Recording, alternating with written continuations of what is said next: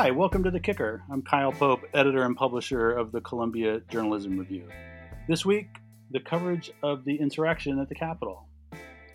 So it's now been a couple of days since this extraordinary chain of events in Washington, in which a slew of Trump supporters made their way into the Capitol, vandalized it. Several people were killed, and it's become a sort of turning point for mm-hmm. the views of the president and of his supporters, and is now at, at the end of the week leading for calls for him to step down immediately.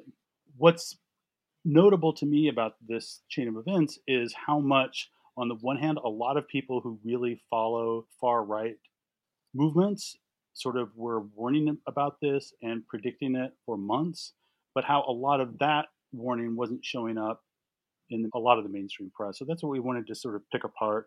I'm thrilled to be joined today by Alexander Reid Ross, who's a, a doctoral fellow at a social justice think tank called the Center for Analysis of the Radical Right and at Political Research Associates. And he's an adjunct professor at Portland State University, where he teaches on climate change and resource conflicts. And Davey Alba, who's a technology reporter who covers disinformation uh, for the New York Times. Thank you both for coming. Thanks, for, having us. Alexander, pick up on what I was saying about how predictable this was to people like you who have been really following these movements for a while. I, the writing was completely on the wall. Um, I was stunned at the absence of a, a really strong law enforcement presence. Mm-hmm. Um, everybody knew that there was going to be some kind of attempt, right? But in my history, sort of looking at protest movements, these are pretty easily re- uh, rebuffed by uh, law enforcement, and you just saw this massive overpowering um, and a very kind of uh, understaffed uh, presence of the Capitol Police there, defending one of the the most important buildings in the entire world. Um, so you know, I said in an article beforehand that you know this could look like a putsch, what we're about to see, um, but barring a systemic, you know, failure of policing and political will, you know, this is just going to be the disgraceful cap on a failed presidency. And um, there was a systemic failure of policing, but fortunately, there was not a failure of political will. So I think it was partly surprising um, it was predictable, and uh, you know, uh, I'm I'm glad that he's conceded at this point. You know, this notion of uh, how much of what these people do in terms of their planning is out in the open has sort of astonished me in the last couple of days. Because people like you and reporters who cover this were like, yeah, this is all, it's on Facebook, it's on Parler, I mean, anybody who wants to know what they're planning, it's very easy to track. So they're like operational security is not a thing for this community of people. Well, they don't have to have it, right? They don't need it. They're being encouraged. They're being mm-hmm. encouraged out in the open. So why would they bother? You know, they think that they are um, they're invincible and you know they have the backing of the president of the United States and in some cases this was an all or nothing gambit right? They are they're you know in it to win it. And you know i think that that feeling was very much present among the participants right? That this is the last ditch desperate uh, effort. But they also do it with this kind of lunacy right? With this kind of um, lack of faithful planning and consideration such that ultimately, you know, it was destined to fail. Mm-hmm. Um, and you know, as a result, we just get chaos, and and that is sort of in some ways the nature of a putsch. Right. So, Davey, you you follow this world pretty closely. You are a regular contributor to this recurring feature in the Times that kind of debunks nonsense um, mm-hmm. um, that surfaces online when you started seeing the feeds of the takeover of the Capitol and the photographs and video of these people, how many of them did you sort of recognize from this world? I mean, was it like was is this like the the the Hall of Fame of like ultra right wing nationalist neo Nazi personhood? Yes and no. Um, and only know because there are so many of them, so many Yeah. of these disinformation peddlers and so many people who get on these platforms aiming in a lot of cases for the kind of notoriety um, of appearing in photographs like this so I, there have been a handful that i've recognized um, some include you know a prominent qanon supporter um, Mikki Willis of plandemic fame he was the guy who produced the uh, um, coronavirus uh, documentary Oh yeah. um, Mhm. full of Yeah. falsehoods about about the virus called Plandemic that went absolutely viral in Yeah. in in the summer. Um, you know, there's there's a bunch of folks who have been traced to um, Antifa pages that are aiming to expose known neo-Nazi players Mhm. uh, and and just a bunch of people. I mean, it it's it was a convergence of so many groups: MAGA supporters, QAnon followers, the Proud Boys, who are, you know, white supremacist um, Mhm. uh, extremists, and Boogaloo as well. Um, just the convergence of of groups was um, apparent in physical form when we saw pictures and documentation at at the Capitol. And do you agree with what Alexander said, which was that this was completely telegraphed? You know, that, that, anybody who was following this very closely would have known that this was going to happen and it was going to happen at this scale. Were you among Um, those people? Were you watching these conversations and were like, "Wow, this this this thing is going to be big"? Yeah, I I think I'm a little more forgiving of people who didn't exactly know this was going to be the event that um, happened.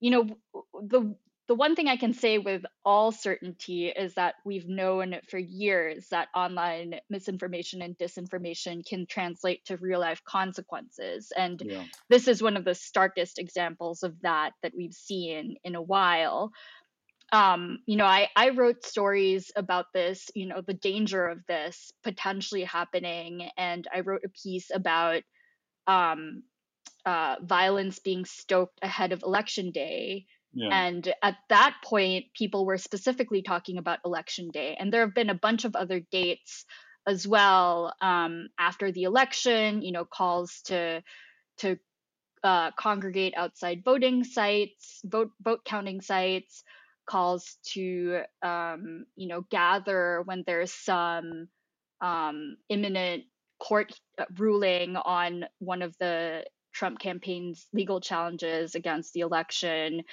Um, so you know this specific day there was a rally that was that was being called for but we'd seen so many dates sort of like come and go Yeah. and i guess in all that time it was building um, i think it's kind of unconscionable that people were not prepared for the possibility but the possibility has been around as a steady drumbeat for some time now Yeah. I mean, I've been really curious to ask you um, about what it's like being a staff member of the New York Times engaging with these people, which I assume you do online, right? yes Um, hmm I mean, there was an extraordinary piece that your paper ran today from these journalists who were uh, in in the Capitol and who were um, attacked. And, and and I'm just sort of wondering, like, how do you what what what level of of harassment do you get, and how how seriously do you take it, or do you sort of view it as like it's just par for the course and you go and you move on? uh so this past week i've been kind of gripped with anxiety every time i've woken up Mhm. um uh just Anxiety about what what exactly? anxiety about i think it it's just the complete and utter disappointment in what has come to pass not anxiety for myself specifically Uh huh. um for myself specifically, being a reporter covering this stuff, you're right. I do have to engage with these people, um, mostly the quote unquote influencers um, mm-hmm. who peddle this disinformation um, and have to reach out to them for comment. Um, those, it's an absolute cycle. You know, I I reach out. They will post something on their own platforms saying, "How dare this New York Times reporter question me?" and calling for their followers to send me messages. Uh, and that just happens routinely to the point that I am getting um, the sense that this is par for the course. Um, there have been scary uh, incidents where um, I've been told by a representative of one of these big tech platforms that I should contact the FBI because there's this, you know, threat um, mm-hmm. against me. Um, uh, there have been people who have issued direct threats, um, but you know, we have a security team in place for this stuff um, yeah. that are constantly assessing how how grave the threat is and you know it's it's it's also just um, a matter of hoping that it won't take as much of a psychological toll as as uh, it could possibly take on you as a reporter. Um, so I'm kind of learning and strengthening all those muscles and skills at this point. Um, but yeah, it's it's you know, mistrust in the media and in some cases calling for direct action against the media is absolutely a facet of the movement um, that believes that the election has been stolen. So it's a present. Um, I assume it's made worse by the fact that you're female. For you? Yeah. Um, yes, female and a person of color. Um, mm-hmm. You know, it, it manifests in kind of funny ways sometimes like when people don't actually know that eh, they won't look up who I am or what I look like or whatever they just see my name and assume I'm a guy and so mm. they refer to me as he him you know uh, in this funny way revealing what who they believe to be worthy adversaries i guess mm-hmm. um and and in other you know instances they do actually look into who i am and uh, know that i grew up in the philippines and threaten my family mm. in the philippines or say things like you know go home we don't want you here how can you be trusted to be reporting on these issues um, you're not a real american all these things um, uh, that i kind of find ridiculous at this point and just um, try to let slide off my back yeah um, Alexander, what do you? Uh, I mean, you you you study these people, you write about them, but you are a bit removed from the day to day coverage. Um, how do you assess how? And let's let's not make this about certainly about Davey or the Times, but in general, and, and not specialist digital outlets, but just the the sort of big mainstream media in general. What is your sense of how much people have their sort of arms around this world and are able to communicate what's happening? That's a really good question. Um, you know, I think a lot of publications are kind of a little bit overwhelmed. Um, there, there is a lot that happens every day, and uh, often, you know, a story that's extremely relevant about the far right gets bumped because you know Trump does something else that's completely outlandish and all the coverage goes to him right? So it's difficult to to sort of drill down and get a really uh, sort of fine-grained analysis um, when Trump is constantly taking up the headlines. And you know i think that it's it's what the the thing that's significant about that is that you have to separate trump from his movement ideologically because trump might believe certain things and have certain ideological commitments that he's telegraphing to his uh, to his uh, constituents and to his movement, um, while they take up somewhat different positions in response. And so there's a kind of like a reflexive ideological network that emerges where Trump can distance himself at times from Trumpism.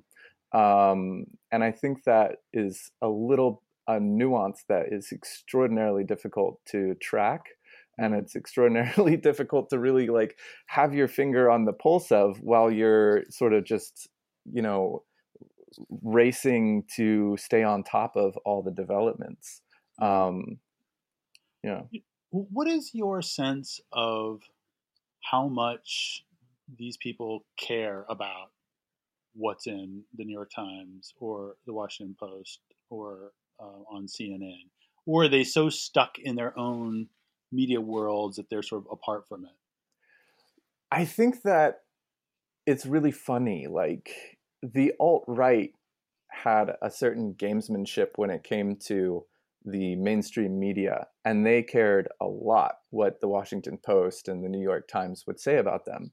Um, but they crashed and burned in Charlottesville. Like they were so consumed with optics that mm-hmm. when they actually did sort of rear the ugly face of uh, you know charlatanism and fascism in the streets, um, it totally burst their bubble. And are we talking about sort of Richard Spencer and yes, that world? Okay, exactly, exactly. You know that was Charlottesville was meant to be their coming out party. That was meant to be where you could show David Duke's face on the news, you know, mm-hmm. again, and and have it not be this, you know, extremely reviled character. Mm-hmm. Um, and it failed. It just failed so miserably that mm-hmm. they had to kind of tuck their tail between their legs and skulk away from really the the Trump coalition. Um, and so you know what what did they do after that? They kind of went into this kind of qanon i'm talking about the trump coalition. They kind of went into this sort of weird qanon rabbit hole which which really was like a total dedication to an echo chamber that made no sense outside of it. Mm-hmm. um, and that was sort of uh, i don't want to say a downward spiral because you can't downward spiral from rock bottom but it was a sort of like a a, a spiral into um, a a convoluted, you know, self absorption uh, that you know increasingly ran away from the light, as it were. mm-hmm. um, so, Davey, what is the relationship now with Trump, and do they feel abandoned? I don't think so because there were so many moments of um you know sort of the the opportunity to get disillusioned by his loyal followers and perhaps some did and dropped off but really not too many you know obviously when he lost the election that would have been the point in which people would drop off of this um um belief but so many people still showed up on January 6th at the Capitol to show their support for Trump. And a bunch of misinformation is now swirling around those events, um, including that the rioters on the Capitol were actually Antifa and not pro Trump yeah. supporters. Um, yeah, I saw that you wrote about that. You wrote about this Washington Times piece that tried to right. Claim. Yes. Um, and um, you know, I'm I'm writing about uh, some more some more rumors that have been swirling since, um, including that the mob's actions were set up in an inside job, that President Trump knew the mob would happen, and people should trust the plan and hold the line, um, you know, and and that people uh, expect to see Trump declassify information on how the election was stolen. Uh-huh. Uh, so there's these people are absolute true believers in this, and you know the numbers might be shrinking by a little, but I think not a lot at all. And a lot of the people are not disillusioned; they're just, you know, they've already thrown um, their hat into this camp, and there's mostly nowhere else to go but to just like double down. So, uh, Alexander, this is having to do with the relationship between them and Trump. And so, is Trump even is Trump required to stay in the picture for this to stay a thriving movement, or or or not? I think he kind of does. Really, I think um, without Trump, you know, there's going to be a serious disaggregation that happens. Um, the coalition is the Trump coalition, really, and it's you know he sort of leads the ideology.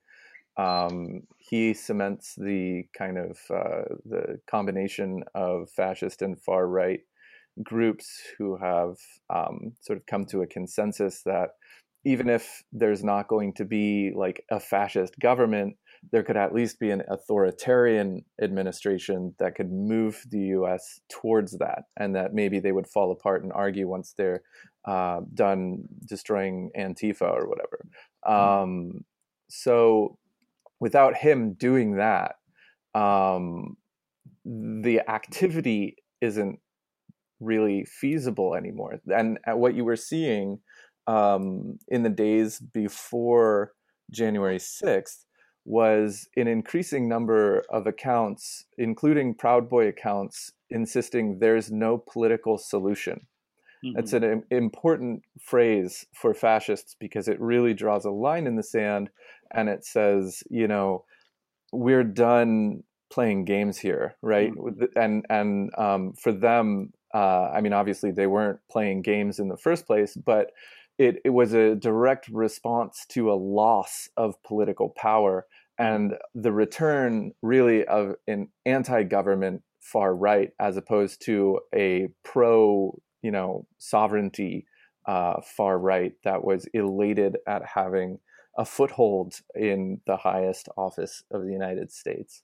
So without I've that, actually, I I, I just wanted to jump in and say that I've actually seen some chatter online now of a splitting of the Republican Party into a third um, possible party called the Patriot Party, who are going to be Trump supporters. Um, and mm. I mean, it, it, it kind of feels logical at this point. Yeah, totally. I've seen that too. I've definitely seen that too. Um, and it'll be really interesting to kind of track what happens um, but I think just it like almost sounds like uh, Alexander, based on what you're saying, that if if if if those of us on the outside, if our hope is to sort of avoid like really widespread violence, it's actually good that they have some kind of political hook to hang on to, right? Otherwise, uh, to your to your point, like what what's what is there left other than just sort of throw bombs and shoot people? Right, and that's what we see uh, generally with the. Um, disintegration of a organized fascist movement. Um, it's exactly what happened after Unite the Right. Um, basically, people sort of threw in the towel on uh, political entryism. You know, at that point, it was like, you know, we've gotten this far and we probably can't go any further. So, you know, it's time to uh, organize assassinations and bombings and that sort of thing. Um, and that is probably what we'll be seeing more of in the coming years. Um, but you know, I mean, the the third party thing, I wouldn't say it'd be. Uh, I, I don't know. It's it's hard to to qualify like good or bad how they organize because they can do a lot of damage politically, as we mm-hmm. saw with their support of Trump and and really energizing his base it's really scary to hear you talk about kind of the way that people might be um, resorting to actions, like extremist actions that um, could play on media, because I think it really can't be overstated how much this movement is just sort of gunning for airtime on cable networks and on Instagram and Facebook and YouTube. And so much of their actions, when it was tied to Trump, who held the highest office in the land, could be aired because they were followers of Trump. And so now that they don't have him, what can they do for attention to keep being relevant on these platforms? And that's a really scary thought to me. Um, I think I mean, that's one of the one hallmarks of, the, of exactly. It's one of, ter- the endemic terrorism well, yes. I wasn't going to go there, but yeah, um, I was going to say it's one of the endemic um, features of this movement is this sort of mugging for attention. Well, what is your both of you and Davey? Let's start with you. I mean, what is your sense of their capacity for sort of more extreme violence?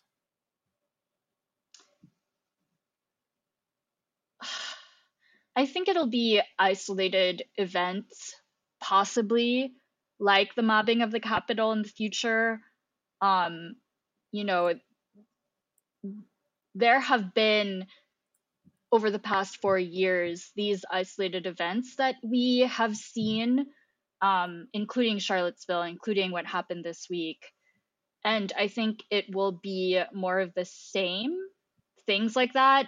And I hope it will be as infrequent as that. That's that's kind of a dark statement because two in four years, and you know, I'm sure I'm forgetting some other incidents that have not sort of gripped the nation as much as these these ones have.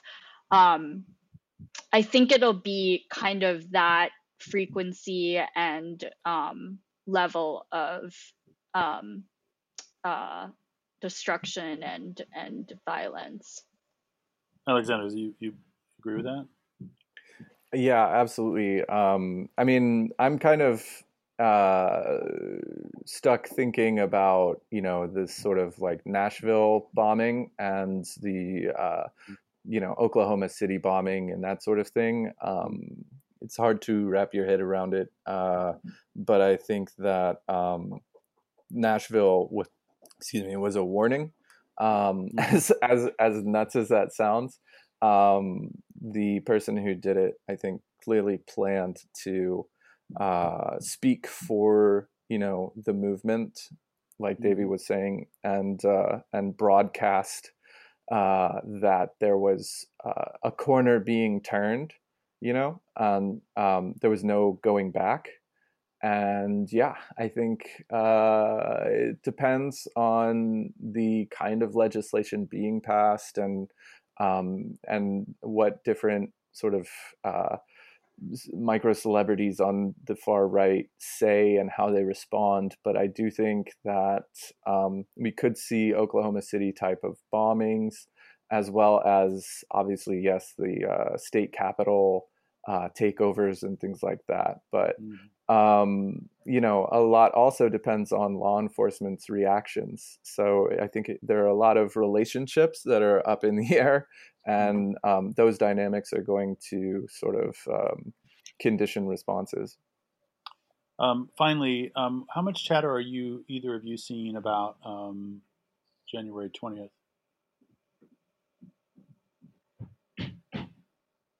Oof, I personally haven't been collecting mm-hmm. Posts or, or you know looking into that closely, just because there's been such an overwhelming flood of stuff coming out and continuing to come out about the yeah. events of this past week. Yeah. Um, I mean, just from experience, historically speaking, I would not be surprised at all that there would be some calls to action around that. Um, I think the the thing to watch is sort of the volume of them yeah. and yeah. and whether people are actually posting evidence um, of of starting to plan for that you know there there was a whole host of evidence like photos and posts on social media saying people were you know, um, on their way to the Capitol, you know, could yeah. they pick someone up on the way who wanted a ride into Washington, D.C. instead of um, uh, flying in so that they could bring firearms, things like that. So I would keep an eye on concrete planning mm-hmm. and evidence. What about you, Alexander? Yeah, same here. Um, it's uh, difficult to kind of hack away uh, at the all of the um, all of the posts regarding January 6th and its fallout. Yeah. Um, so uh, you know, I've seen I've seen you know a post or two about uh, you know sort of threatening to uh, bring arms into the Capitol and to actually have a uh, sort of rebellion, an armed rebellion. Um, on uh, you know the event of inauguration day, but um, they, again they're they're just not really that clearly thought out. You know, there's just this like weird, vague idea of having you know thousands of patriots marching down the street armed, and they think you know they'll just be facing the Capitol Police again or something you know, and that, you know, saying, you know, the police could stand down if they want, you know, it, it just doesn't seem that serious at this point. Mm-hmm. But, you know, we don't know where they'll be taking it. You know, at this point, there's still sort of there's some infighting over, you know, do we still support Trump? You know, uh, Trump has conceded, so I think that does take the air out of their tires just a little bit.